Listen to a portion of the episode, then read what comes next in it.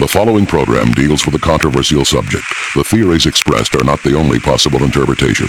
Viewers are invited to make a judgment based on all available information.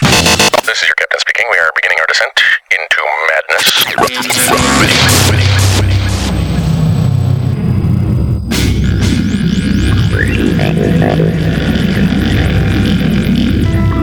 Oh, oh, oh. Your, your, my,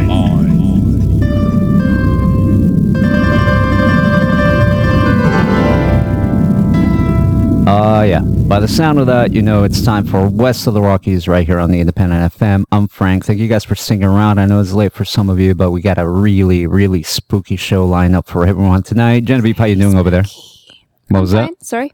What? No, What? I, I, I was doing the effects in the background. Really spooky. That, I that's think that's generally what I do in the back when, when someone's doing I know. PvP. That's why I'm we like, don't take you along anymore. uh, thank, thanks for everyone. All right. Thanks to everybody that's sending in tonight. We really appreciate your support and uh, everyone listening to the podcast version of the show. Good evening, good afternoon, good, morning, evening. Sir, cute. madam, and all that good stuff. Um, tonight we have we had the chance to interview actually a really cool dude. This is one of the few times we can say in advance. It's gonna be a great interview. gonna be a great and, interview. And we we know it's gonna be great because Yeah. we already did it. Yeah, you know, it's funny. The first time I heard about Barry Conrad was uh, a few years back. Uh, you know, browsing the internet, I came across a Don't- don't documentary. them. Oh, okay. Sorry. I came across a documentary on ghosts and hauntings, and uh, it was a type of documentary where they had a, a handful of uh, cases that they presented, and uh, there was one case in there about this uh, small bungalow home in San Pedro, California. You know, about 20, 25 minutes away from where we are in, in uh, downtown LA, and uh, it was such a strange case because it was a single mom with you know two infants, and. Uh, she was in this house where strange things were happening. So she gets in touch with uh, this team, and uh, Barry Conrad was a member of this team. He was the, the cameraman, and along with a parapsychologist uh, by the name of Barry Taff and Jeff Wheatcraft, Yeah. the three of them went to this house to try and figure out what was happening, right? And it looks like as soon as the cameras started rolling, things were happening, Well, right? the and bizarre thing is, I feel that even when the cameras weren't rolling, Mm-hmm. there was really weird stuff happening. So what the cameras did capture was still just a fraction of what they actually experienced. Yeah, That- that's the crazy part. You know, and I remember that was a, a while back. Like I said, it was a few years ago, and I always remember that case. You know, and uh, you know, maybe a year or two later, I came across the full length documentary just on the uh, San Pedro case, and that really blew my mind. Fast forward to um, I think about a week and a half ago, and uh, we were at our good friend's uh, Ernie's house, who has a selection of books on these topics.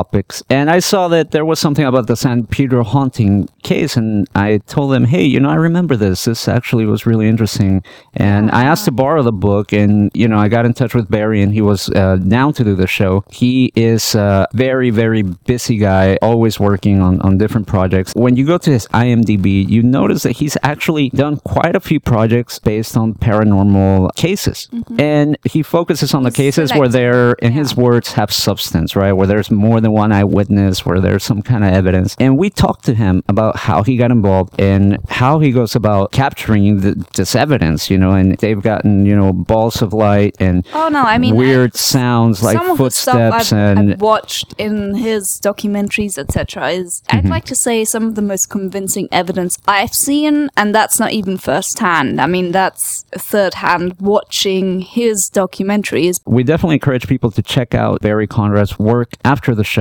So, Genevieve, if you would be so kind to uh, introduce our guest for the night as we get ready to uh, take a spooky stroll down the uh, scary lane. So, grab your uh, your pillow, your teddy bear, your significant other, uh, because this one's going to be a spooky one. Genevieve, if you would. Tonight we have Barry Conrad on the show. Barry is a cinematographer and producer who has served as director of photography in the television industry on a myriad of features to date. Having commenced his broadcast career with Nick Clooney, that's George Clooney's father for those of you who don't know, um, in Ohio back in the 70s, Mr. Conrad is primarily known for the the TV shows California's Most Haunted, Monsters of the UFO, and Valentino's Ghost. From interviews with the world's top political leaders such as President Ronald Reagan, to icons such as Steven Spielberg, to the world's richest people such as Bill Gates, Barry Conrad's camera work really does span decades of diverse projects. For the past 20 years, he's not only shot but also produced several documentary features under the banner of his own Barcon Video Productions. So, with that, I'm very honored to be able to introduce Barry Conrad onto West of the Rockies Radio. Hey, Barry, thank you so much for being on the show tonight. We really appreciate you taking the time. I know you're quite a busy guy doing a, a lot of work out here in LA and the surrounding areas. You have quite an extensive uh, list of credits. How did you get into this whole paranormal business and wanting to document it? Yeah, uh, originally I, I grew up in Ohio, uh, southern Ohio, and uh, my mother uh, had a friend named Pauline, and um, there was a, a time when uh, she just bought uh, a brand new house. Actually, when I say brand new, it was an old farmhouse actually, but she was renovating it. Mm-hmm. And they started having furniture move around. You know, they'd come home and furniture be rearranged and they'd smell strange odors like smoke, yet there were no evidence of any fires or anything like that. And one night her son almost jumped out of a window, said he was being asphyxiated by, Oh, wow. you know, like visible smoke. And that kind of impressed me because she wound up moving out of the house. And I knew her, uh, cause she was a good friend of my mother's, as I mentioned. And she was not at all the type of person to, uh, fabricate anything. This really kind of, uh, restructured her creative processes and thinking along the lines of that kind of subject matter. I don't think she had any belief pattern whatsoever in the paranormal or anything like that. So I started reading more and more about the subject and I got interested in it. But I, again, I was just like, you know, you or I or anyone else that had never had experience, you know, would that ever happen to me? No, I never, never dreamed anything like that would happen to me. And what I ever encountered. And later I became a, a cameraman, a professional cameraman. And uh, when I moved to LA in 1986, I met a gentleman named Dr. Barry Taff, and he was uh, a guy who uh, had set up a parapsychology lab at UCLA under the auspices of Dr. Thelma Moss, who wrote a book years ago called Probability of the Impossible. And I think they were doing ESP research, telekinetic research, but they, uh, one, of, one of the things that they were really fascinated with, with was the subject of haunted houses, you know, poltergeist phenomena. Mhm.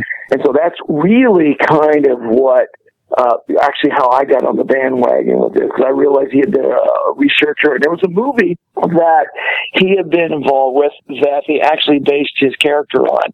It was called The Entity. Does that ring a bell? You remember that? Yeah, movie? yeah, yeah. yeah. Um, I heard the name of that movie before. What a scary case. Yeah, he was involved with another fellow named Kerry Gaynor. They were investigating a small uh, bungalow over here in Culver City where a woman said she had been attacked and even raped by an invisible force. Wow. And uh, and they made that movie about it, and that starred uh, Barbara Hershey, and it came out in '83. And you know, I you know I wasn't at that case, but little did I know that later on we would become involved in a case very similar to that. Although there was no rape involved or anything like that, but it was a single woman, uh, divorcee, you know, uh, with children Mhm. and, uh, living under very similar circumstances in a small kind of, uh, you know, lower middle class home bungalow and, uh, very similar circumstances started happening. And once that, uh, case, uh, got out, it was known as the San Pedro haunting that was my uh, tour de force of, uh, you know, as far as experiencing a plethora of phenomena. That really convinced me that the phenomenon is real. Let's talk about that for a moment, the, the San Pedro haunting, because that's really how I became uh, uh, familiar with your work. This was a, a case that to this day you can go to YouTube and watch the videos, you can read the comments, and people are still perplexed by it, fascinated by it, scared by it. How did you guys meet Jackie Hernandez? And uh, how did that meeting come about? Did she reach out to you guys? Were you guys doing paranormal research? And, you know, did she look you guys up in the yellow pages? You know, how did that happen? Yeah, well, frankly, it's kind of interesting. Uh, Barry Taff got the call first. And actually, it wasn't Jackie that called him. It was her friend, Susan Castaneda. She was a neighbor uh, and a friend that lived uh, near her. And she started seeing phenomena Mm. Like she saw a lamp fly off a shelf, you know, of its own volition. And uh, Jackie, I think at that time, uh, even though she was having incredible experiences, she uh, was a little bit nervous about calling anyone. She thought, you know, the, the usual thing back then, that, like, like Mhm. right now, it's a lot more prevalent with all these TV shows and all these ghost hunting groups that have sprung up over the past 10, 15 years. But back then, it was a little more dicey. You know, people uh, were a little more reticent about calling people because they didn't want to be labeled a kook or, uh, you know, psychologically deluded or something like that. And so that's how we got on the bandwagon of that. Uh, Barry called me in and, you know, he knew that my objective was, you know, as a cameraman, I thought, well, you know, it's one thing to hear these stories. So I did a, a number of cases uh, with him even before uh, San Pedro, where we heard a lot of really good stories from people who had these experiences. Mhm. But while I, you know, there was nothing wrong with the uh, experiences they were talking about, but I wanted to see something for myself, and I also wanted to uh, document it from a cameraman standpoint. And I thought, well, I had quite a bit of news experience. I was a news cameraman uh, at ABC and NBC in Denver, and uh, starting in Cincinnati, I used to work with George Clooney's father. I was a stats cameraman in the seventies. And you know, when you're when you do news, you're trained to get the story. Right. And I thought, okay, well, you know, as a news camera guy, I have that background. I was a journalism major in, in uh, college. I went to Miami University in Oxford. And, uh, taking a journalistic approach, taking a cameraman's approach, I wanted to try and see if we could get some kind of empirical evidence, you know, on video. And indeed, in the San Pedro case, we got more than we bargained for, for sure. Yeah, and I mean that honestly is it's an understatement uh, when you look at the amount of video that you guys capture while there. Now, one of the interesting things about this case is the the level of activity. I mean, you really don't hear too much about a poltergeist like phenomena very often, and I was surprised that this would happen in a, a small little suburb like San Pedro. What was it about this house? Was the house haunted? Was Jackie herself the one that was haunted, if you will, the one that was being followed around? What was going on? Who were the entities that were causing all this trouble? Yeah, that's a good question, Frank. You know, it's gone through my mind. I know Dr. Taff has addressed this a bit. You know, he, he was under the impression that maybe that perhaps it was her that was haunted, that was maybe, uh, you know, creating the phenomena or something like that. Because there's an old, uh, I guess, theory among a lot of parapsychologists. It's called the RSPK, recurrent spontaneous psychokinetic theory, that a lot of phenomena is generated by uh, the sort of hidden consciousness within the mind itself. And a lot of times they believe that. And I'm not denying this. It could happen. Perhaps it does happen with, you know, in a number of cases that in a, the case of a prepubescent young girl, and usually it is a young girl, in a lot of the cases there is a lot of, uh, random, I would call it more random psychokinetic phenomena. Maybe an object falls over or a table slightly moves, something Oh, wow. like that. So the theory is that, you know, perhaps there is a little bit of uh, hormonal energy being Mhm. given out and it somehow operates on a psychokinetic basis, a physical level. I don't think after experiencing the San Pedro case firsthand, I don't really think that was the case because even long after Jackie had moved out, yes, uh, let me think, back in 2004, because she moved out in 89, there was still phenomena going on. And there was a family named the Rosario Lona family Mhm. that moved out because they had encountered unseen forces in that house. Yeah, when I went back to be interviewed by a reporter, uh, we went up into the attic and, uh, well, we had so many other phenomena happen originally, and the cameraman's uh, camera jam. Of course, that could have been a mechanical error or something, but there were also photographs that I took outside the house in broad daylight where we picked up these kind of uh, misty looking objects moving outside of the house in uh, broad daylight, I, which I think was very interesting. And when I came back to my home at the time, there was a couple photographs I had taken like a day after that, just around the house. It was a Halloween season, just taking Mhm. some random pictures. And I picked up a very bright comet of light streaking across the living room area. So it's convinced me that, uh, at least that case convinced me that this was something under intelligent design. And it was still operating in the house as of 2004. Nowadays, I don't know, but back then, I, I, I hardly believe that that a phenomenon that was generated by an individual, even long after that individual's gone, would still have been in the house. Could you maybe tell us a little about the connections that, you know, were made? For instance, Damon, who seems to be someone they found um, had maybe died there years before. Oh, right, right. Well, you know, uh, when you asked about San Pedro earlier, Frank, there was a there is a lot of history to San Pedro as far as uh, it had a very bad reputation back in the at the turn of the century, especially in the 30s during the Depression years. There was a street down there called Beacon Street, and that was uh, kind of the center for prostitution, brothels, and bars and saloons. And uh, there was a lot of killings and murders, homicides, that kind of thing. So it is a seedy area. There are parts of it. If you go down there, I even in '89, even today, I think you know if you're uh, susceptible to energy and you go into that town, you sort of get a feeling. You know, like when you go to an old town, you just pick up on that energy. And that town it reeks with kind of a kind of a sordidness about it. There's a lot of acquaintance about San Pedro. You got a, a nice area down there. You got the harbor, and you got uh, you know you got the area. We got the cruise ships and all that cruise lines. But there is a there's a history of that town. Now you would ask about um, Genevieve. You would ask about John Damon. Well, when we did some research, we did find out that there was uh, a man named John Damon that was the first owner of the house. The house was built in 1905 and he did die in the house. I don't have any evidence that he died of any kind of, uh, you know, trauma or homicide or anything like that. I think he died of natural causes. But there was an interesting uh, bit of phenomena that happened with Jackie. She was over at Susan's house, and Susan lived right next door to a, a cemetery. I believe it was off of 21st or 22nd Street. It's called the Harbor View Cemetery. And one day uh, they had called me and they said that they had seen a ball of light, and that the ball of light had uh, floated uh, within this bedroom, Susan's bedroom, and they saw it. This is in daylight. Flew out of the window, and they went out of the house and followed it into Harbor View Cemetery, and the object had hovered over this certain grave, and it was the gravesite of this gentleman named John Damon. I believe he died in 1912. And mm-hmm. when I did research, I don't think they knew it at the time, but after I did a title search on the house, it was really interesting because John Damon was the first owner of that very house at, Wow.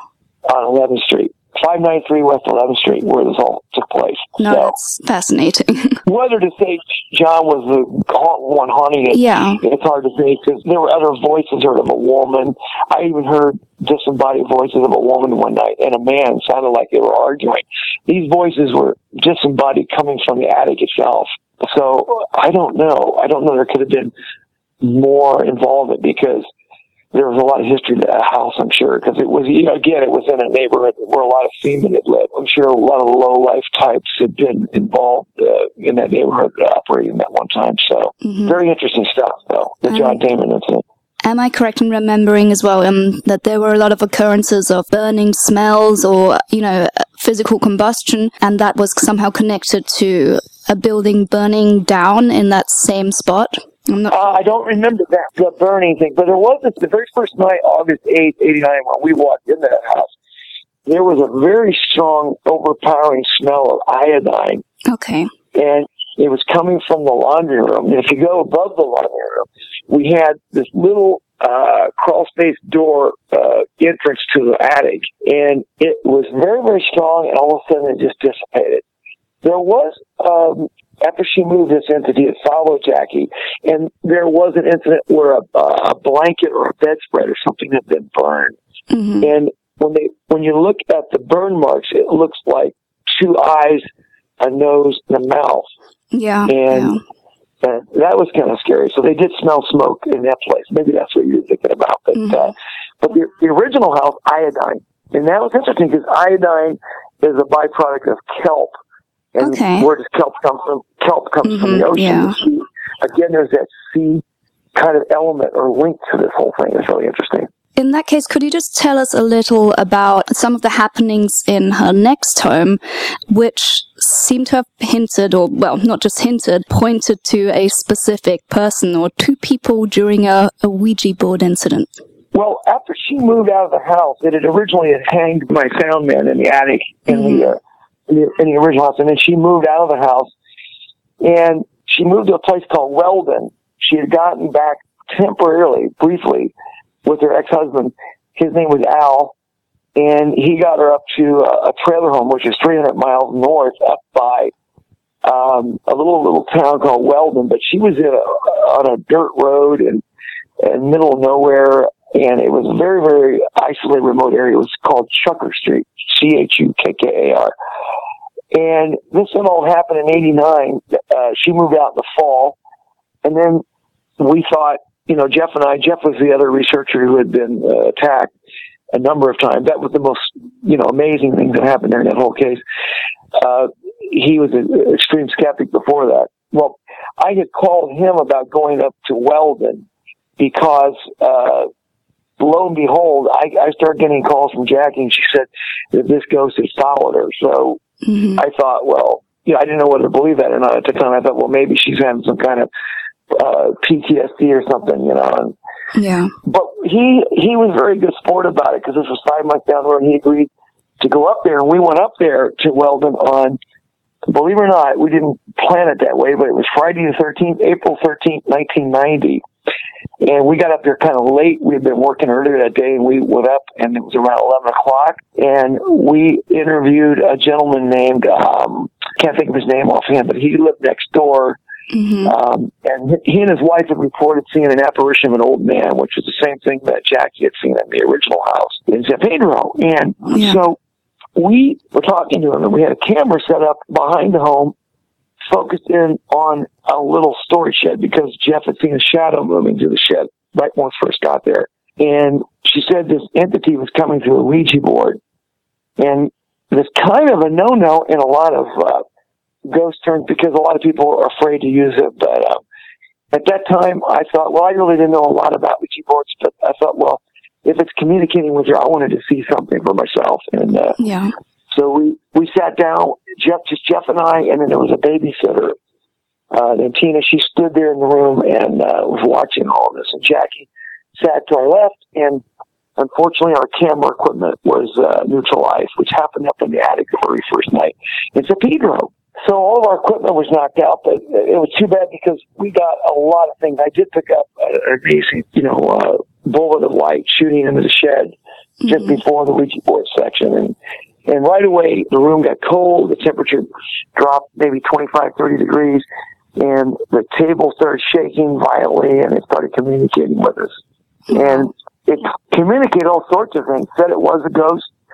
That he was murdered, held under water in 1930 hmm in uh, Pedro Bay, and he said he. Uh, we asked, uh, how did he die? And he said, uh, held underwater. And I asked it, uh, did you drown? And it said no. And again, cable was bouncing up and down, and and then it would settle, and it said murder, M U R D E R. Wow. And uh, and at one point, he said he was full of hatred. He was uh, not at rest. He said, "I must grieve always. I'm Mhm. doomed to wander." And I asked him how many ghosts reside among the earth, and he said, "Phantoms fill the skies around you." And I asked him if there was anyone there that he hated, and it spelled out J E F F, Jeff's name. And Wow. at that point, he Jeff was levitated in front of me and two other witnesses, and he was hurtled into the ceiling where the wall, actually the wall, where the wall meets the ceiling, and it happened just as if he were hit by lightning, and that was the most amazing thing I've ever seen. Fortunately, he survived, but he he survived. He was uh, he was dazed. He was uh, knocked out for a few minutes, and Yeah, he came to. course. But I've never seen anything like that. It was with such power, and the Mhm. candles on the table were going out one by one, and she relighted them, and they would be reignited one by one.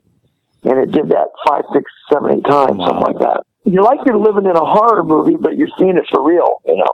Mhm. No, it sounds like it. Uh, I wanted to go back to the uh, San Pedro house for a bit because uh, a lot of things happening in there. And speaking of Jeff, you mentioned that he was hung in the attic. You literally hung by his neck in the attic. Can you tell us a little bit about that? Because that was a really perplexing and scary um, moment that happened there. When you watch the video, you can just see it and his, like, all the color is drained from his face as he's coming down and he has this strange wire with a, a funny knot. Can you tell us a little bit how that event went down? That's right. It was a really scary night. It was on September 4th, 89. And what happened was, um, Jeff and another friend of mine named Gary Bain, Gary and I had gone to school together in Ohio. He was working with me part time out here, and of course, Jeff helped me out with audio and lighting and stuff for our, Mhm. our video company. And we happened to be together that night, and we got this incredible call from Jackie Hernandez, which I recorded. And if you watch the documentary An Unknown Encounter, you can hear that actual audio recording. And Jackie uh, was calling, and she said, "Oh my gosh, you know." Uh, all hell was breaking loose. She said the kids' toys levitated. The door was opening and closing, slamming.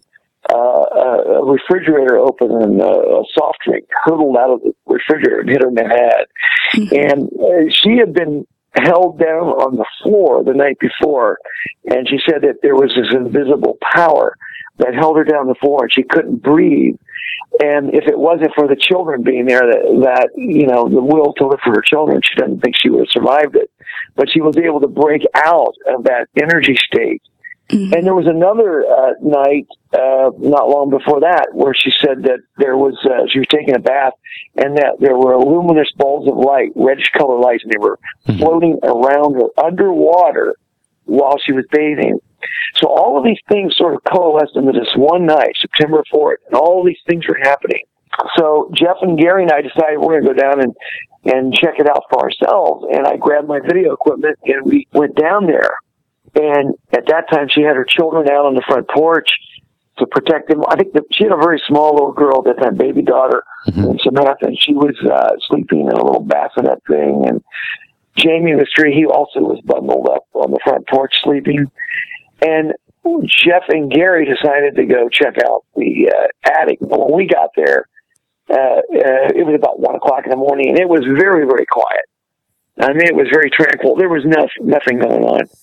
And uh, I stayed down. I was talking with Jackie. I had the camera equipment there. Um, hadn't turned it on at that point. We had shot an interview with Jackie, but then uh, back then the cameras were a lot bigger and they sucked up batteries a lot quicker. Mhm. So I was kind of sort of waiting, you know, see if anything would happen, and not thinking anything would happen at that point because it was so quiet. And Jackie was soon joined by her neighbor, who she had called earlier, Susan, who we mentioned earlier, who had, you know, actually seen a lamp fly across the room. They'd also heard a lot of uh, activity, like strange noises in the attic and so forth. And they were up there maybe 20 minutes or so, 25 minutes. And uh, down below where I was with Jackie and Susan, I noticed a, a reddish colored light and it came across the attic crawl space and disappeared. Uh, it moved very quickly. And then to my left, I felt like I was being watched by something. And there was an open bathroom there and uh, didn't see anything, but you felt like you were being watched. And then all of a sudden, I got this feeling like something was about to happen, and and then Susan, Jackie, and I, all three of us heard a snapping sound. It sounded like three finger snaps, just like you or I would do it. You know, just like this, like three three snaps. Right, right. And right at that point, I turned the camera on. I was yelling for those guys to come down. I said, "There's stuff going on down here." And Gary approached the opening, and Jeff was in the middle of the attic somewhere, and he had a flashlight when he went up there. I had given Gary a little point and shoot camera just in case anything would happen. And all of a sudden, as soon as I turned the camera on, we heard a, a groan, like a, oh, like that groan, Uh-huh. loud groan. And Gary turned and says, are you okay? And there's no response from Jeff. And he flashed his camera because it was so dark up there because, uh, Jeff's camera, or I'm sorry, Jeff's flashlight had hit the floor and went out. hmm And um, so he, fortunately, he got he was able to see where Jeff was, and he also got a couple of amazing photographs because he found Jeff. Uh, he his legs were wrapped around a two by four, kind of on about a forty five degree angle, hmm and his neck was pulled up close to a, a nail, which was uh, protruding from one of the trusses. You know, one of those two by fours Right. and and And when he got over to him, he could, you know, Jeff was just out of it, and he found a rope around Jeff's neck, and it was an old weathered clothesline cord, twisted multiple times, tied in a bowline knot. None of us knew anything about knots at the time. Wow. And he had to bend the nail down and slip that knot off of the nail to get Jeff down. And of course, Jeff still got the rope around his neck, and he's he panics. He's crawling hmm and I have video camera rolling. Not re- really. Uh, when you see that footage in Unknown Encounter, I'm not. I'm not aware of what I'm about to film. When we first heard the groan, we thought, well, maybe it was uh, his camera being pulled out of his hands, or maybe he was pushed. Because the very first night we were there, he had a camera pulled out of his hands, and he was pushed by something unseen. It felt like a large bony hand, but this was something amazing uh, because something had come out of the darkness of the attic had attacked him in a blinding second and had a rope around his neck and had him and had it twisted around a nail and, and, and just happened that quickly. So when he comes down, you see the, the terror etched into his face. You see the look Right. of astonishment and you could still see that cord. And I interviewed him right then and there after when it happened. And of course you can see the cord and you can see some uh, burn marks in his neck and he was concerned at that point where his glasses were. He just bought a brand new pair of glasses that day, and they went flying off of him. I guess Wow. at that moment of the assault. He also said something interesting. He said that when he came to on the rafter, that he felt something tugging on his leg, like it was trying to strangle him Oh, to death. wow. You know, like apply pressure Yeah. and it was really uh, an unforgettable night. It really was because you know here's a man that could very easily have been killed up there if Mhm. if Gary hadn't had pulled him down at that moment. Yeah. And people say, "Do you have any kind of evidence?" Because you know none of us saw saw him actually being hanged in the process of that. But I believe I do because uh, when we got back and looked at the videotapes, I started seeing these little pops of light, and they're all over the videotapes. I, I have three or four of them, really pronounced lights. And you can see one buzzing over the top of Jeff's head, one coming behind the doorway, uh, one moving across the, the kitchen area hmm and they're self-luminescent lights. They're emitting their own light. And then, so yes, we do have evidence. And later on, by the way, that same night, uh, we were on the porch getting ready to leave, and Jackie noticed that her baby daughter's forehead had a blood streak, uh, like an imprint of looked like blood.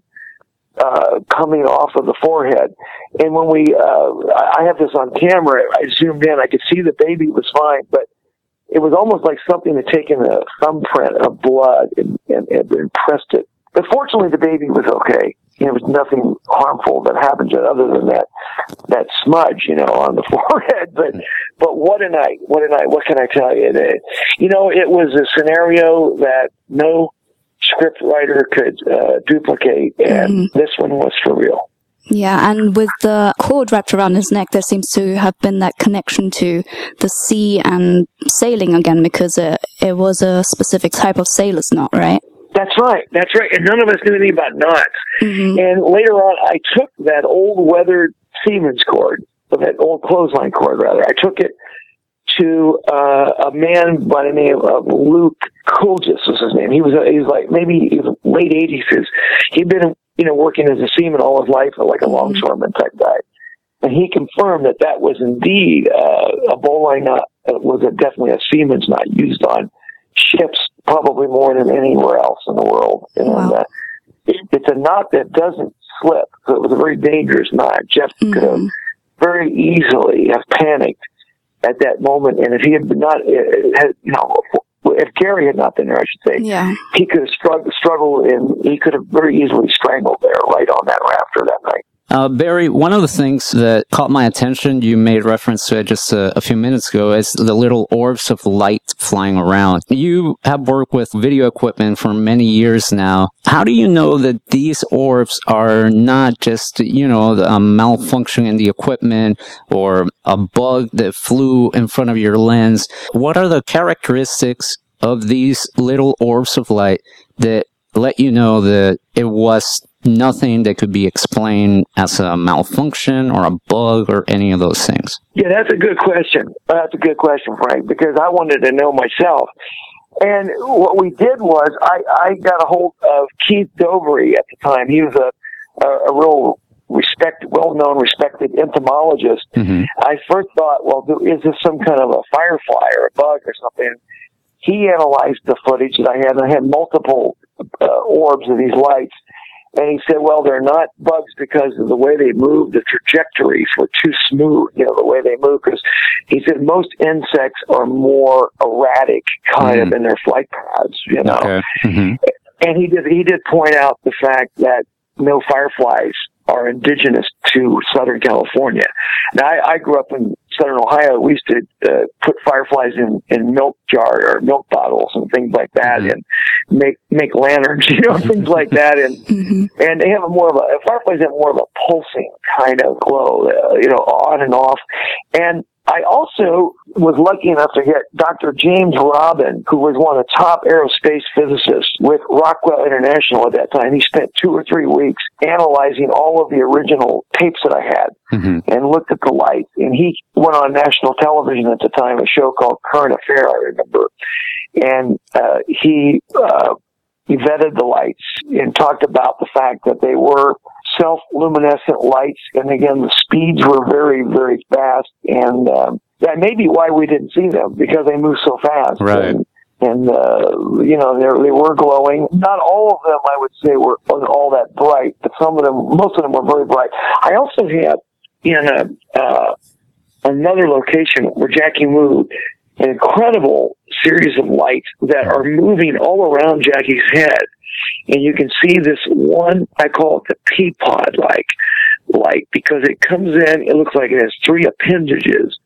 It's whitish bright white in color. It comes in again looking like a pea pod, dematerializes for one frame. It, it's it's you know you can see it materially for one or two frames and disappears for a frame, rematerializes in the fourth or fifth frame, and then continues traversing out of the frame. And then you could see all of these little sharp, bright white lights uh, moving all around Jackie, even going into her head. And that was uh, that was in one scene in one location, and it was in broad daylight. It wasn't even at night. It was in bright, broad daylight, Wow. which was really phenomenal. But again, we were vetted by entomologists, and uh, Dr. Robin was very, very uh, kind and uh, his analysis. And, and uh, when I say kind, I mean he took the time to do it on his own. hmm Uh, was not paid anything to do this. None of these people were paid anything. And uh, I just wanted to find out, as a journalist would go through all this stuff, this data, and find out if there was some kind of, uh, you know, rational explanation for it. There was one light in particular. Uh, I didn't see it with the naked eye. Again, a lot of times you did not see them with the naked eye, most of the time.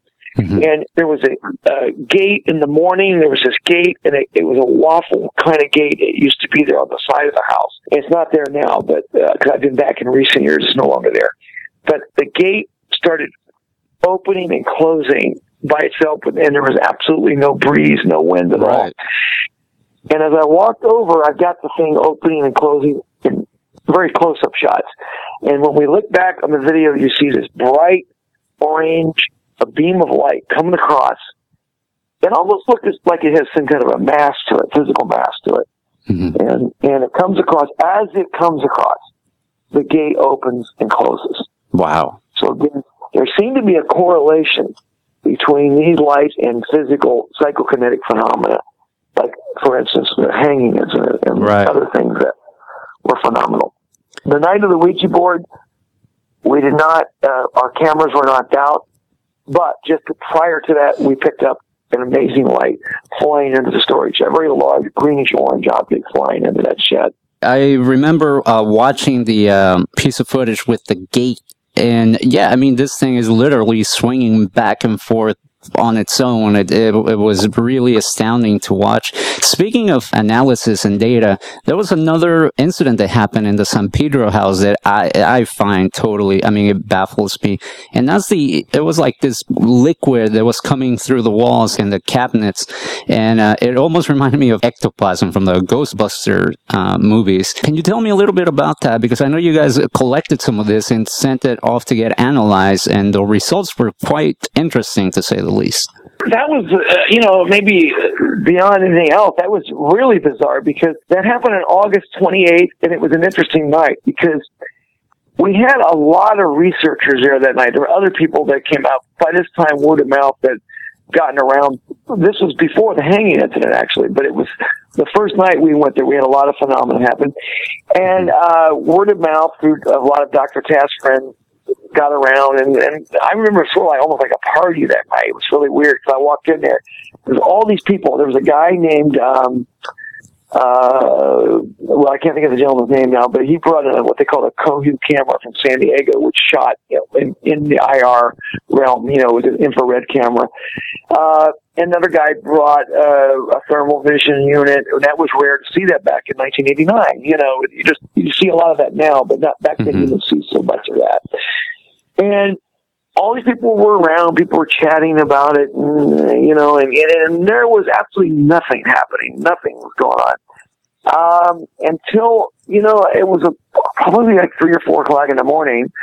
By that time, every uh, most of the people had weeded out of the place and Mhm. had left, and there were like a handful of us there. There was uh, Jeff and I, a fellow named Robert Moss was there, and um, Jackie, of course, Susan. I remember the, them being there, and I believe it was Jackie or Susan. They suddenly pointed to the the wall cabinet.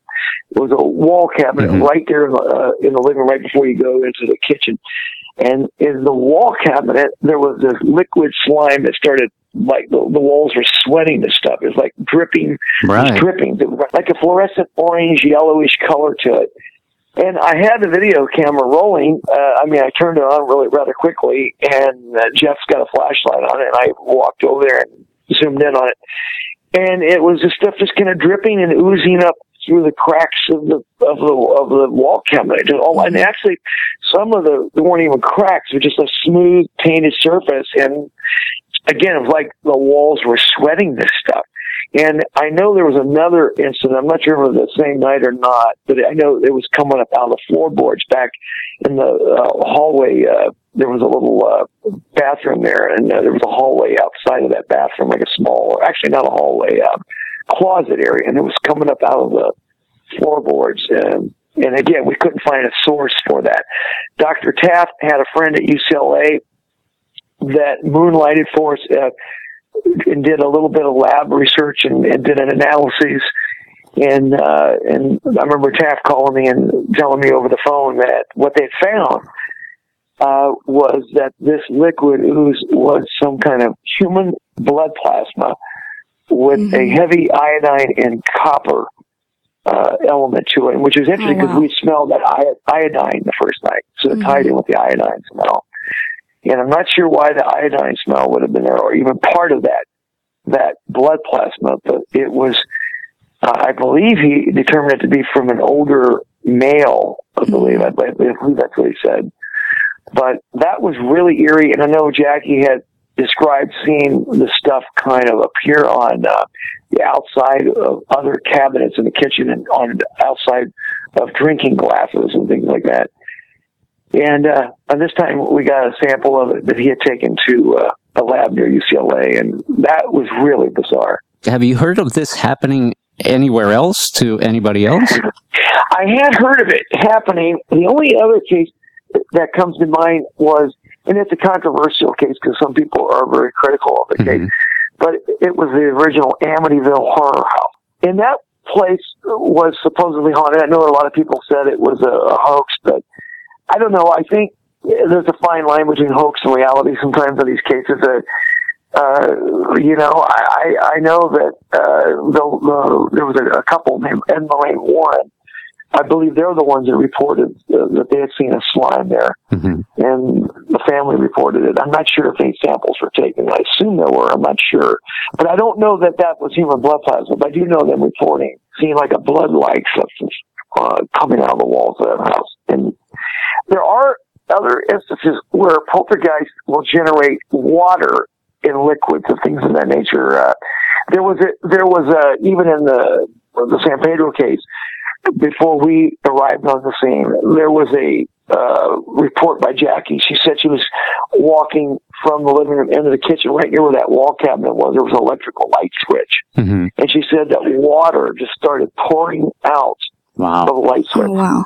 Yet the light light switch worked fine, but yet there was water pouring out of it. You think it would have shorted out or something, you know? right. hmm Uh, I was gonna say, you know, I've joined a few um, ghost investigations in the past, and one of my worries is always that I may take something home with me. Something might end up attaching itself to me and haunting me or my home. Um, what are your thoughts on that and past experiences with that? That's a good question, Genevieve. Really great question. I, I, at the time, when I first got involved in that case, and any other case prior to that, Yeah. I didn't know anything about ghosts following you or anything like that. Mhm. But in this situation, this ghost became a have ghosts will travel story. Indeed it did. Because we even believe that perhaps the first night we were there, that was the night Jeff went up in the attic, he had his camera pulled out of his hands. We had lights go on and off in the house. Uh, he had taken uh, his roll of film. Uh, we had left and went down to Hollywood to get something to eat. It was late at night. And he took it and put it into a one of those overnight slots at a photo lab called Allen's uh, Custom Photos down in Mhm. Hollywood. And the next day, they didn't know where the film was because we wanted to find out, if, you know, if he got anything on his pictures Yeah. from the first night. hmm And they found, uh, eventually found the roll of film all the way on the other side of the building, lying in the middle of the lab floor, and Oh, none wow. of them had put it there. Also, to make it even more uh, pronounced than that, in, in the summer of 1990, or actually before this, even, I mean, Jackie went up to Weldon, and she was followed up there. Uh, Mhm. and of course, we saw it levitate a guy in front of us. Mhm. Uh, we knew what had happened up there. And then during uh, the summer of 1990, I had at that time I had an apartment in Studio City, uh, Tujunga Avenue. It was at 4285 Tujunga Avenue, right Mhm. near uh, Vitello's restaurant, where all the uh, Robert Blake thing happened. It was really close to that by by coincidence. Okay. But the uh, burners on my stove started coming on by themselves. hmm Uh, usually it was the right front gas burner. You turn it off, you walk out of a room, come back in, the burner be back on. It would play all these kinds of games with you. It would impale knives in the floor.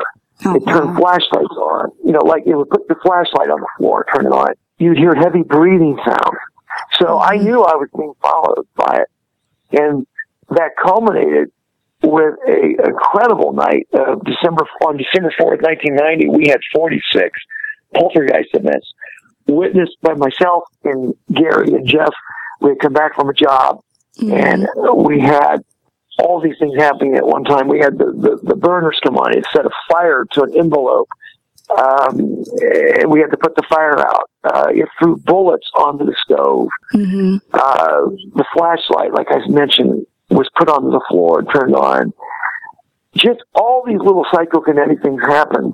It would do, it would do things like, you know, if you'd open your refrigerator, let's say you have condiments in the refrigerator like mayonnaise and mustard. It would take the bottles and turn them upside down. It would go into the bathroom and turn the shampoo bottles upside down. Mhm. These are all little little hash marks that it was there, you know, that it was visiting you. And um, and there was a there was a point where I didn't see it, but I just walked out of the room, and this thing appeared to uh, Jeff and Gary. They saw this uh, this like human like slab of light that appeared, and it it appeared just for seconds, and it, it appeared floating in the middle of the room, and it floated through the uh, through the wall into the bedroom. And when we when we went into the bedroom later on to see if there's anything in there, we didn't see this slab of light, but we were pelted with coins and objects and things that came out of nowhere. Wow. Can they follow you? Yes, they can. Yeah, and Yes, I was going to say it's incredible that you actually um, caught some of this on camera. The incidents with, you know, um, the scissors in the kitchen and the fire coming on, and at one point even finding a pack of matches on the stove, I believe. Uh, well, what it was, what it did was, we were just walking out of the room because we knew the entity was there. We tried to stay together. We were walking out of the room. We go from room to room, and with the camera rolling, and just behind me, it was always usually just out of sight because it was always very much wanting to be mischievous and play these games with you. And just be one step ahead of you. Yeah. We heard this loud crash and we turned the camera around quickly. I turned the camera behind me and it had taken a, a box of 22 caliber uh, bullets. And uh, these are bullets. Uh, there was no mystery to the bullets. I owned the bullets. I had I had a, a 22 rifle for uh, protection because we had a number of break-ins in that apartment complex uh, last few months. But I had a rifle. I kept it in the bedroom in the corner, and I had a uh, little box of 22 shells, and they were put away in a drawer. And uh, gun was not loaded or anything, but the, it had taken this entity had taken that little box of bullets and had slammed them down onto the right front burner. But fortunately, the burner was not turned on at that moment. But then the bullets went flying out of uh, out of the box and were were scattered all over the floor. And I remember the first thing Jeff said, "Boy, we better get these bullets off that stove and off the floor." And because you know, who knows what this thing would do next? You know. Yeah. I wanted to ask you about obviously this thing was in, in your apartment doing all of these things. How did you get rid of it? Did you cleanse it? Did you move? Uh, but what happened? Well, I, I didn't cleanse it. I, at that time, I really didn't uh, know too many psychics that were available. Although there was one, there was one lady that professed to be a psychic. Her name was Barbara, but um, I, she may have come over once, maybe, and saged the place, but it didn't have much of an effect. We still got a lot of activity. It never would do anything when she came over, Mm. but we it was more of a hit and run ghost. When I mean hit and run, um, one night, like I, I, I woke up and you know a window had shattered, and then that was it. You know, Mhm. was nothing after that. And and you come home say from work, and you have a number of things that would happen. Burners would come on, these, this kind of thing, or put a cordless stone up on, a, on top of a lampshade, something like that. Or you might hear the breathing and things of that nature, but then it would stop. Uh, it, it would usually do things uh, later in the evening, into the wee hours, but then it would stop and usually by morning you'd have no activity. That wasn't always true, but most of the time that's the way it worked. Uh, I do remember being frightened by it. I remember I was scared because, you know, this was after the hanging incident. I thought, well, Right. if it can hang a guy, what's it going to do to me next? You know, fortunately, it never harmed me. Uh, I really was respectful that it didn't do that. Um, but I remember many nights sleeping on the floor by the front door, thinking I was going to have to make a quick escape, you know, from uh, the phenomena because you didn't know, you didn't really didn't know how violent that this thing could be Right. at that point. But uh, again, I didn't know uh, too many people in the psychic world at that time. Now, now I do know more people. I would have tried to bring in more people today and and more uh, witnesses and so forth. But it was scary. It was really frightening, but it, it, it did follow us for sure. Yeah, no, it's it's very very frightening uh, uh, to say the least. Now, the, my next question or my next couple of questions might be a, a bit more on the technical side. Obviously, you have worked with cameras, and and you've seen the transition we have made from tapes to um, digital mediums like you know the SD cards, you know, recording everything on digital cameras. Have you noticed a difference in how you capture this type of paranormal evidence? Do you see less paranormal phenomena that, that gets captured? Is it about the same, or uh, how do you see it? You know, actually, I, I- think I'm seeing more today, more out there being captured Mm. because the big difference, you know, back at the time in 1989, uh, from cameras then as today, uh, well, from a broadcast standpoint, I was doing more broadcast work. We had a, a format back then called three quarter inch video. Mhm. And the problem with that was that the batteries wouldn't last that long. You might, you know, if you're lucky, you might get 20, 25 minutes out of a battery. And not only that, the tapes were only 20 minutes in length. Oh wow! You know, they, they were they were kind of big, and Mhm. you had a deck. You had to put the ca- the tape into a deck, and then the deck had an umbilical cable that ran up to the camera, and that made it a little more cumbersome. You know, they were bigger, they were bulkier. Today, it's amazing because you got all this digital technology. You can run. You could take an SD card and put it into a camera, and depending on the you know, like say if you have a 64 gigabyte SD card, you can run for four to six hours, Right. depending on uh, frame rate and how many megabytes per second you're recording that. So today it's amazing. I wish I had that back then because we would have let been able to let set up more cameras and let more cameras roll continuously. Uh, back then, you're, I, I remember thinking, I've just got this one camera, and I'm thinking, boy, I've got to preserve that camera power. What if something starts happening? Right. You know, and all, of, and all of a sudden my juice runs out, you know, or my tape runs out, you know. So Mhm. uh, you could switch tapes, but you know, it took a little while. It wasn't instant. You'd have to load it up and put it in, have to thread up, and so I, I, I'm amazed today. I, one of the things about today too is that compared to film, you know, film was more costly to shoot back then Right. in uh, still cameras, but uh, today you can shoot like again with a digital uh, card, an SD card, or a compact flash card. You can shoot forever and so many pictures on a camera and keep firing away. There is one thing I want to mention though. I think there is something uh, about the flash of the camera Hmm. that uh, attracts the phenomena more. It just seems like the flash. I don't know whether it invites it in more, but I notice that a lot, a lot more people are capturing orbs and mists and things like that with the flash. Of course, it helps to have the flash when you're in the dark, you know. Otherwise, you're not going to see a whole lot. But I think there's something about the flash that's helpful. I was at a place called uh, Cottage Grove Cemetery. It's not far from Weldon that we were, where we talked about seeing that levitation. I was on another job another area up there one time, and I knew about this old cemetery. And I stopped up there one time just to check it out. Not too much happened at all, really. And as I was leaving the cemetery, I thought, well, I'll take a couple more, you know, digital pictures, you know, with the flash. And it also helps to talk to spirits, I think. Hmm. And I asked permission of the ghost themselves. I said, well, I haven't seen it too, much here, but I'm asking your permission. If you're here, could you give me a sign? And so I took like four or five photographs consecutively in the camera before I left. And right out front of the cemetery gates with a sign says Cottage Grove Cemetery. And you can see in the first picture, lights start moving towards the camera. Then the second Mm. picture, more lights. Third, by the fifth picture, fourth or fifth picture, they're unbelievable. There are thousands of them everywhere Wow. and huge. I mean, huge basketball sized lights glowing above the gate. And I've never gotten so many lights. Now, you have to be careful when you take pictures because obviously you can get false anomalies. So you have to watch if there's any, any wind kicking up dust. Well, that night there was not a speck of wind.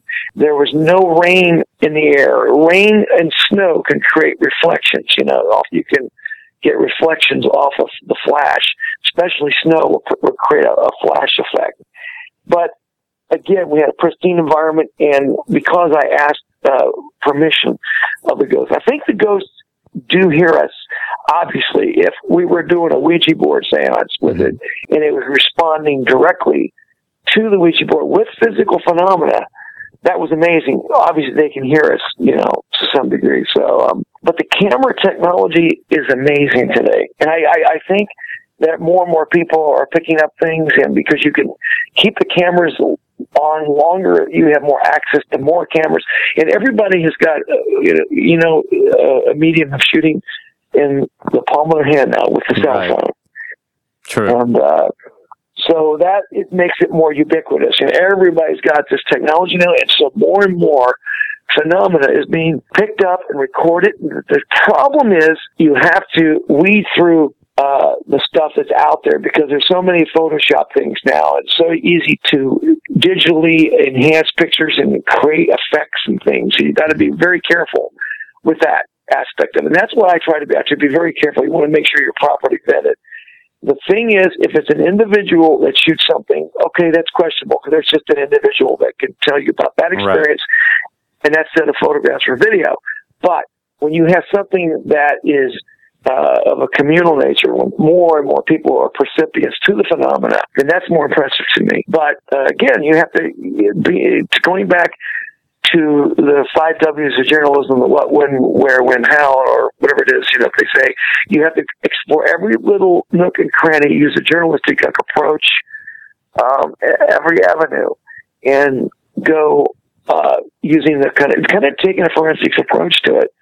And uh, you have to be the same way with uh, not only the testimony of witnesses, but also with the evidence that's been captured. A lot of your work has uh, been featured on TV programs. Uh, you've covered quite a, a number of uh, paranormal cases throughout your career. At the top of the interview, you were talking about how back then with Jackie, you know, this was a topic that, you know, people weren't discussing openly. Fast forward to today, we have countless paranormal TV shows and uh, paranormal groups are popping up every day. How have you seen paranormal TV change the paranormal research? Because I feel that a lot of times when people watch a TV show, they're kind of just getting the highlights. And I've been on several investigations where, you know, you kind of have to sit around a lot. And I feel like that may have given people a, a, false sense of what to expect when they go, you know, hoping to capture this type of evidence. But you, as a as a professional, has been doing this for quite a while. How have you seen the paranormal change? You know, the way people think about ghosts and what their expectations are when they go out looking for haunted places. Yeah, well, here's the thing. Uh, you know, there's a lot of television shows out there today, and the only thing that kind of, uh, uh, I mean, I'm, I'm not saying it's not a good thing. I think it is a good thing. It's good to have groups that go out and investigate things. The thing that kind of irritating to me, you have to watch the, all of the, the, the follow through through the house and, and, then, and a lot of times before a commercial break, what's that? What's that? You know, mm-hmm. oh, did you hear that? It's almost like there's a director sometimes behind the scenes pulling the strings, right. and, and they kind of hype it up a little bit. I'm not saying that all cases are like that; that they're always hyping it, uh, but I, you know, at least some some of it in question in, in my mind, you know, whether or not to what degree directors are influencing some of these researchers. But then again, there's a lot of good researchers out there that are doing a lot of credible work and trying to get to the to truth of the of the matter. I'm um, all for research in it. Uh, the only thing that uh, I, I would do get a little bit. Uh, leery of is that when you see someone that goes out and every it's almost seems like every time they go around a corner they've gotten something or they've heard something or mm-hmm. this and that. I have not had that experience where it's just that readily uh, happening all of the time. I I found it to be more of a, uh, a guessing game, a waiting game, mm-hmm. and boy, when something does happen, it can be really exhilarating, and it is really exhilarating when something happens. Right. But in my personal experience, I haven't found a, a haunted house where I've walked into and it looked like Amityville, you know, where things are flying around and mm-hmm. you know uh, everything's happening all at one time. I found it to be a great waiting game. In the San Pedro case, that case went on for about a year and a half. And yes, there were incredible things that happened. There was the hanging, the levitation. There was, uh, you know, all these other things, but, but it didn't happen all at one time. It was again, it was uh, the first night was pretty amazing because we did have a lot of things go on the first night, but that was rare. It's rare when you have a preponderance phenomenon happening all at one time. Again, there are places out there, I'm sure, that can be a little more conducive to that, you know, especially the age of place, especially if there's been, I think if there's been a tra- trauma, like Gettysburg Battlefield's a good place to go. I mean, there's been amazing things recorded there. Um, but again, I'm a little bit weary when someone goes into a place and they try to, it seems like every every turn of the corner you're getting what's that what's that you know right some of these bigfoot shows or, you know did you see that did you see it but rarely do you see it you know i want to mm-hmm. i want to see it that's that's why when i go out in the case uh, i will not put out anything unless i think it's got some kind of substance to it right you know some substance to it and i think evp is a real common way people are picking up a lot of things and there's a lot of really good evps out there Right. There are phenomenal things pick, being picked up. I think that EVP, the language of the recordings of EVP, though, are a lot more in question because, as you know, a lot of things can get on the tape. Yeah. Uh, it depends on how pristine the environment is, you know, how controlled the environment is. That's why I really prefer the video medium because you, if you have something on video, there's a lot more uh, data there. You can actually see it and, and really analyze it from there. Not to say you can't fake video. Video can be faked. It's faked a lot, but it's a, you have a lot more parameters to work with when you see something on video. And, but then again, I don't know. You know, again, there's a lot of good people out there doing yeah. a lot of serious research in the area. But I think a lot of it's a lot of it's copycat now. I think uh, so many shows that look like the other show I've seen. You know, but in the element that I'm reaching out for in my own personal work, I'm looking out for the best pieces of evidence. And recently, I found, I think, is one of the best pieces of evidence. Really? And that was just highlighted on a show that I produced called Case Files Unknown that aired on September 5th on the channel, on the uh, Destination America channel. Mm-hmm. And I believe it's been repeated a couple times. And I must tell you about this story. It is probably mm-hmm. the most interesting piece of documentation I've ever laid eyes on. We've got an officer, a police officer, a very credible police officer. His name is Officer Brian Coyle, and he lives in the St. Paul, Minnesota area. Uh, we were talking about cameras a little while ago. Well, this gentleman has been sitting on a series of photographs that were taken on film with flash back in 1984. And so uh, you can do the math on that. How many years ago is that? That's about 30 years ago or so. So Yeah. um, you know, he had these pictures. We we heard about them. Um, uh, Victoria Gross, who was a uh, supervising producer on a show that we did years ago called My Ghost Story, we had heard about it uh, at that time. And she had a friend uh, named Echo Bodine who was uh, a researcher who lives in that area, and she was writing a book about the soul and. Uh, and heard that someone at the police department in St. Paul had these pictures of a soul that was captured at a fatal crash site.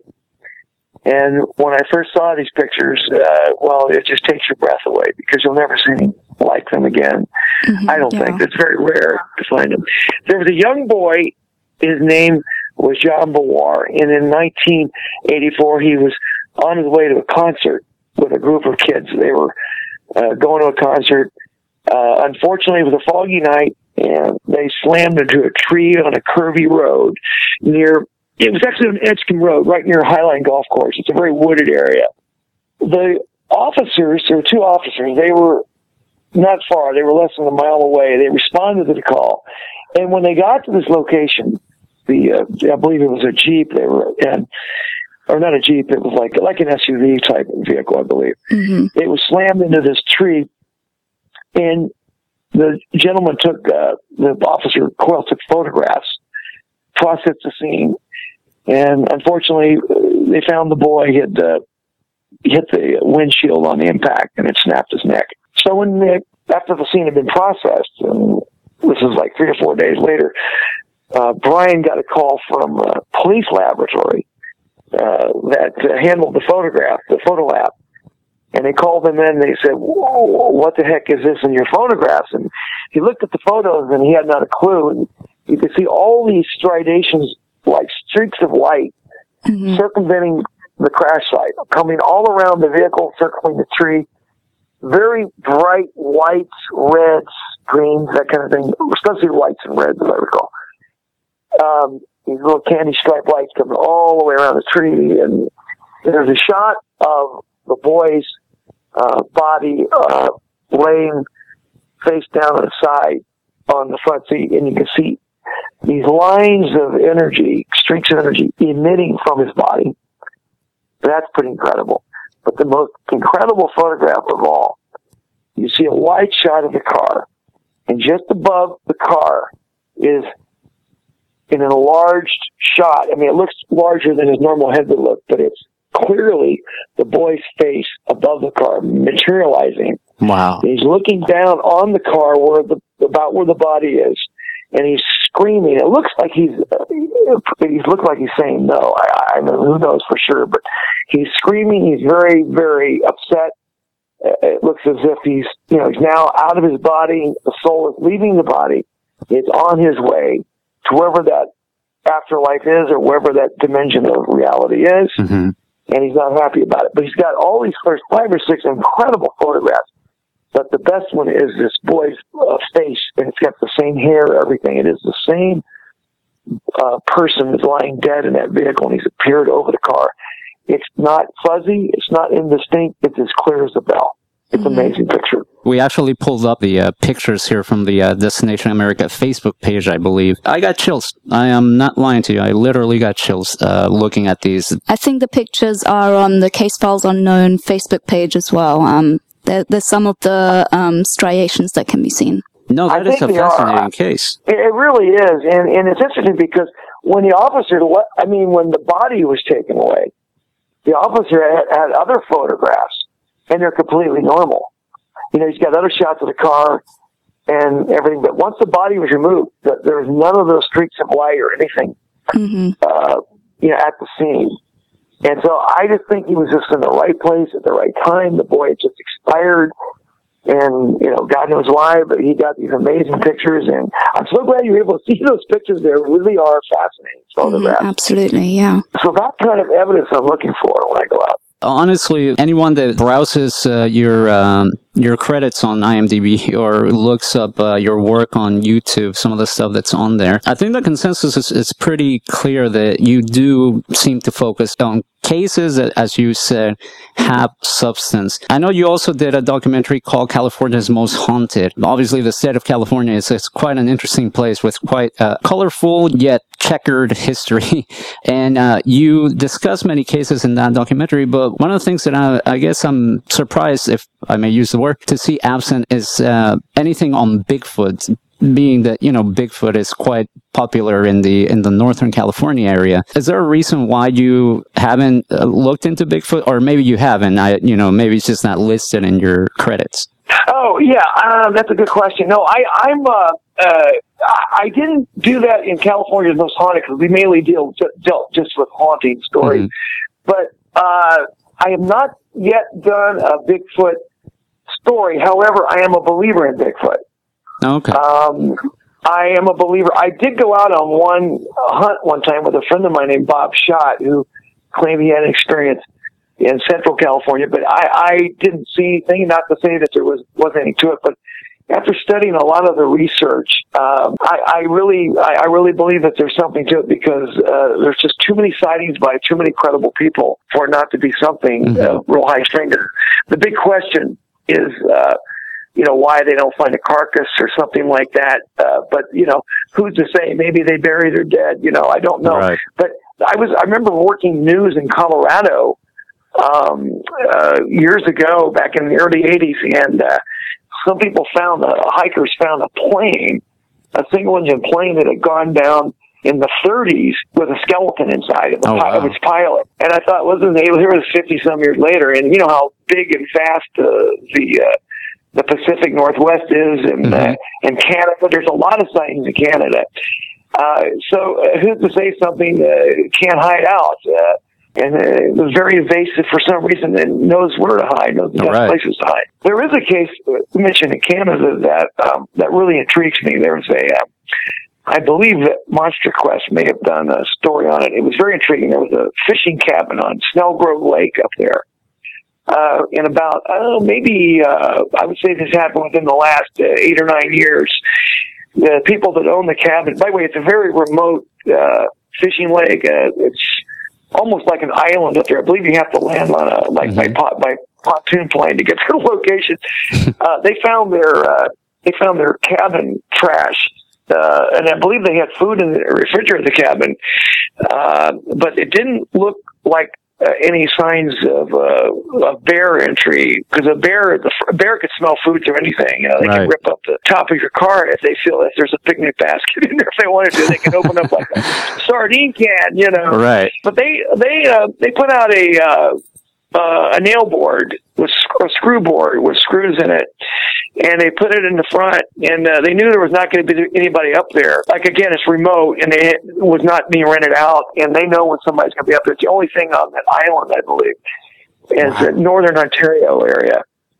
And uh, they got a footprint. Something put its foot down Mhm. on that that nail board or that screw board, and it was about a 12 to 14 inch foot Wow. in length. That was very impressive, and I believe they took some DNA samples of that, and they still are not uh, certain. It's not not exactly an ape and not exactly a human. Some kind of a cross between those two DNAs. Um, That's I believe that's. That's incredible. yeah, that's a good case because they took another uh, crew up from LA there. They took a camera crew up there. They set up everything. They Mhm. set up you know, infrared cameras everywhere, and and they thought, well, you know, they knew they had a pretty good location for Bigfoot, and uh, again, even with all that equipment, this reminded me of poltergeist cases because it was very invasive. Uh, they couldn't get anything on camera when they set this up. They were up there for several days. However, however, the cabin in the middle of the night, with even with all of those cameras set up, was pelted by rockfalls, strange rockfalls. Hit the rocks were hitting the roof of this cabin. Oh wow! So, so do I believe that there's something out there? You bet. You bet I do. And there's a guy named Jeff Meldrum. He's a very, uh, very uh, good researcher in this field. I, I know he's written a number of books, and he's a, he takes a very scientific approach. And and um, there's a, a place up in Washington, I believe it's called Skookums Meadows, and they found really, really convincing footprints evidence, and they studied the epidermal nature of the footprints, and are convinced that that there's definitely got to be something to it. But why it's so invasive, that's that's anybody's guess. But is there something out there? Absolutely. While we're on the topic of uh, cryptids, uh, you know, like Bigfoot, one of the phenomena that, that I've heard a lot about, but personally I find myself still on the fence a bit on, is the uh, this issue of uh, Mothman, which a lot of people have claimed to have seen. Have you looked into this, and what have you found? What are your thoughts? Uh, you know, the, do you think the Mothman phenomenon holds water? Absolutely. Absolutely. I know this is going to sound strange. Uh, Mm-hmm. all all this stuff does, but Right. I I grew up I grew up in Southern Ohio when all of these things were happening. Back in the '60s, I was in high school then. There was a there was a, uh documentary film that I shot that I have never released. Uh, there were a set of circumstances. It's kind of a long story to get into now, but I did a I did a, uh, a, a, a couple of shows back in the early 2000s. It was called Monsters of the UFO. I, I covered a couple other famous old time UFO cases, but the Mothman is something that that I remembered uh, from reading the Cincinnati Enquirer newspaper Uh-huh. uh, on a daily basis. You know, before I go to school, that was just my thing. I'd read the newspaper and go to school. Right. We didn't have the internet then, and uh, there was a there was a creature, and I did a lot of investigation on this. There was a creature that was spotted on November fifteenth, nineteen sixty six, kind of a lovers lane area. It's uh it's in a place called the TNT area. Mhm. It's in a place called Point Pleasant, West Virginia, and Point Pleasant is a beautiful area. It's uh, if you go there today, you know, it would look like you step back a hundred years because the town is pristine. It looks like uh, something uh, from the 1800s, and it's got the old hotel there, and it's just an amazing place. But uh, there was a two couples. The names it was Linda Scarberry and her husband Roger, and then there was Steve and Mary Mallette, I believe was their name, and they were uh, kind of just hanging out, cruising, you know, like al- along the lovers lane. They're out in the outskirts of this TNT area. The TNT area because they used to, the government used to make uh, dynamite in that area during World War II, and there were these old uh, bunkers that's still out there that are abandoned. We used to keep stuff, and um, they came across because I interviewed uh, Linda. She's passed on now. I got an interview at her home years ago, and uh, they were driving along and they saw this creature standing along the side of the road with wings, and its wing like caught in a guide wire that comes down from. Uh, Say a telephone pole or something like that to the ground, the the, the hold the, the pole to, to give support the pole. It was some kind of couple of guide wires. It was like entangled in a guide wire, now, at least it looked like the creature was kind of struggling there with this, moving its wing back and forth in this wire. And they stopped the car. They didn't know what it was at first, and it turned and looked at them and he had glowing red eyes. Wow. They immediately uh, made a quick U-turn, got on a highway. I believe it's Highway 62. There, it's a, it's a old country road. It goes back towards uh, Point Pleasant, which is a very small little town and this thing suddenly came up behind him. It started flying after them. So apparently it didn't have as much of a problem with its wing as they thought, and it Mhm. came after them. But it was again, it was a humanoid shape like a man. They really couldn't see the neck area; it was very, very dark, but they could see this this uh, head with glowing red eyes, and it was the most terrifying thing they'd ever seen, with a, a ten foot wingspan and Wow. it flew up to 100 miles an hour, kept pace with the car. It actually shot out in front of them at one point.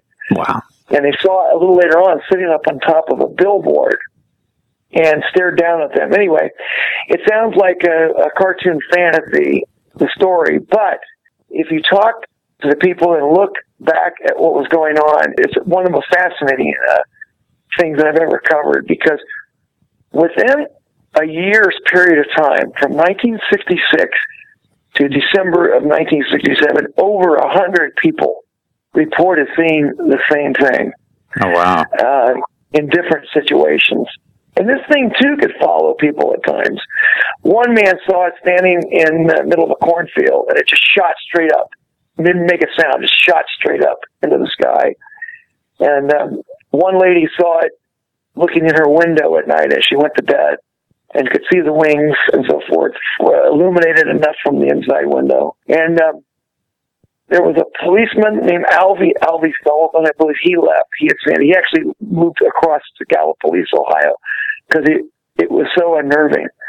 And what made the story really unique and scary, super scary, is that there was not only sightings of this creature, but there was a, a whole plethora of UFO sightings connected with it. There were hundreds of UFO sightings up and down the Ohio River Valley during that year's period. And a lot of times the UFO sightings coincided with sightings of Mothman. Oh wow. And there was a gentleman, author named John Keel.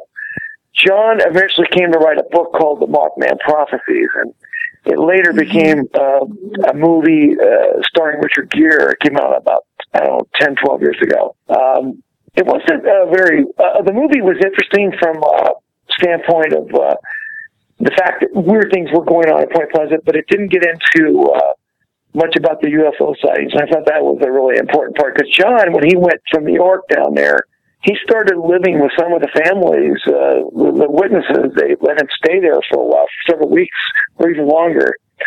And he started doing firsthand research. And he never saw Mothman, but he saw dozens of UFOs coming right in at, at treetop level and cruising down the Ohio River Valley and uh, and so forth. But this creature was seen, like I say, by over 100 people.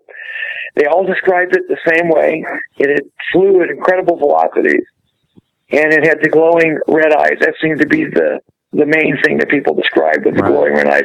On December 15th, 1967, or actually I should say December 14th, 67, there were two men uh, coming across the old Silver Bridge, and as they were approaching the bridge at twilight, they claimed that they saw something roosting up on the uh, top of the bridge. It looked like a humanoid figure with wings and glowing red eyes, and it flew off the bridge at a, at a heartbeat. The next day, on December 15th, 1967, that bridge collapsed. And it was a very cold time. I remember that weather being extremely cold. Uh, it, it was probably 10 degrees, something like that at the time, close to zero. And um, uh, about 46 people uh, died. It plunged into the icy uh, depths of the Ohio River uh, during uh, the collapse of the Silver Bridge. Uh, no one ultimately knew why the bridge collapsed, but I think the prosaic explanation was that it was a faulty eyebar in the bridge. But what makes it interesting is that the creature, the Mothman creature, was seen by these two truck drivers the night before, sitting on top of the bridge, and it had been seen in abundance all that all that year prior, starting with November fifteenth, nineteen sixty six, by the Scarberries and Mallettes out of Point Pleasant, and um, after the bridge collapsed, the Mothman sightings sort of dissipated. Um, there have been other reports in other parts of the world, even in England, in several forests there, where people have seen similar things. But for the most part, the sightings dissipated at that time. So the, the question is whether or not it was some harbinger of doom, uh, harvester of souls, whatever it, whatever it is. No one really knows. I think John Keel called it an ultra terrestrial uh, as opposed to the common term as extraterrestrial, where it's it's not necessarily something from outer space. It may be an occupier of a separate dimension our own, of our own that uh, inhabits a quasi world of spirit, maybe half spirit, half something else that uh, no one has any explanation for. And, as, and so far, we you know we we know. I mean, in uh, quantum physics, that there are other dimensions of reality. At least that's what science is saying now. So who knows what inhabits these other realms? And is this some kind of a crossover from that realm into uh, our three dimensional reality? I don't know, but it was one of the strangest stories because so many people were terrified. hmm By when I when I spoke with Linda Scarberry, you could just see the fear in her eyes. You could you knew something had happened, and and she was uh, among that first group of people in that car who had been chased by this thing. hmm No, I remember reading a theory that, um, like you said, you know, the Mothman might be foretelling the future somehow. You know, it's been associated with several other disasters across the world, and I find it incredible that um, actually just last year there have been several reports in Southeast Asia, especially in Singapore, of the Mothman, which I mean, is very strange. You know, it's, it's suddenly there's an influx of sightings um, by various different people. So I don't know if Wow, you've looked very- into that.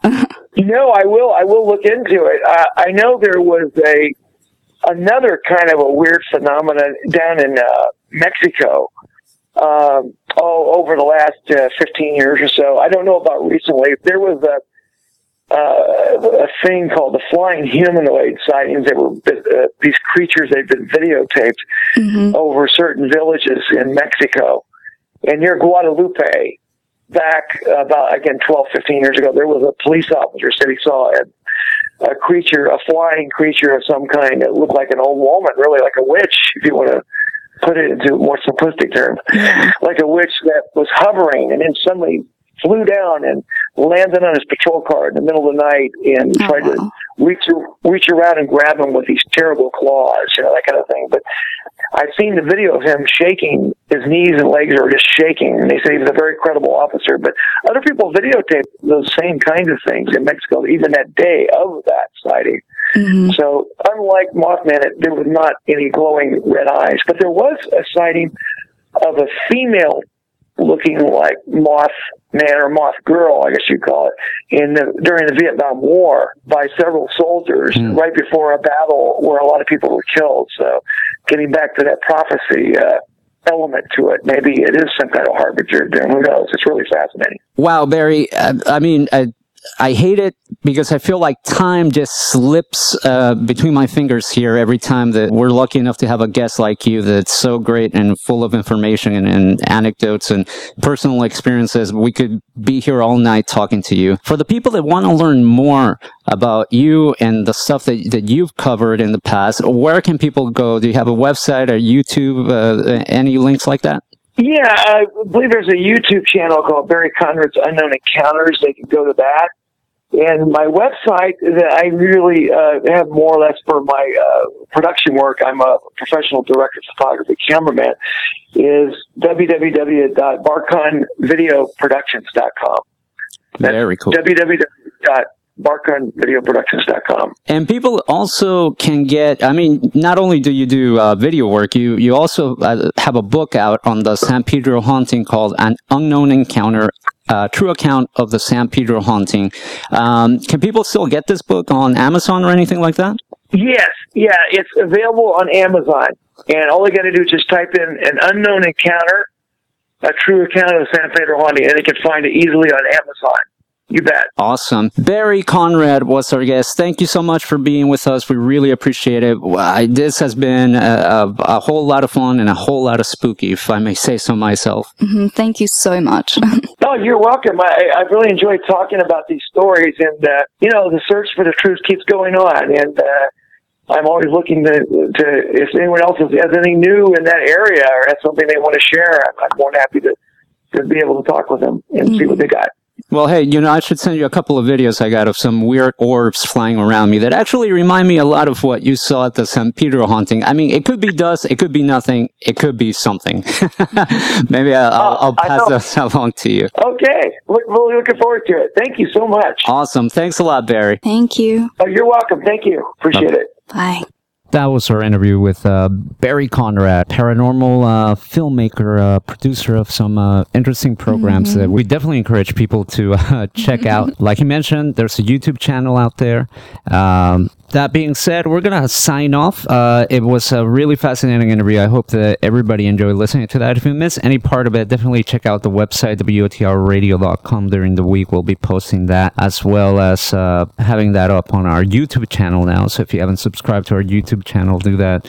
Uh, we have some interviews up there, some videos, some cool stuff. And as always, you can sign up for our podcast on iTunes, Stitcher, TuneIn, Spreaker, all that good stuff. That being said, as always, I'm Engineer Frank on Twitter, West of the Rockies on Facebook, Genevieve Uwe on Twitter. Don't forget to follow the show on Twitter. That's at WOTR Radio. And as I just mentioned, the website is WOTRradio.com. Take care, be safe, God bless. Don't do anything too crazy. We want to see you back next week. Enjoy this one. See you next week, guys. Bye bye. West of the Rockies with Frank the Engineer on the Independent FM, Los Angeles.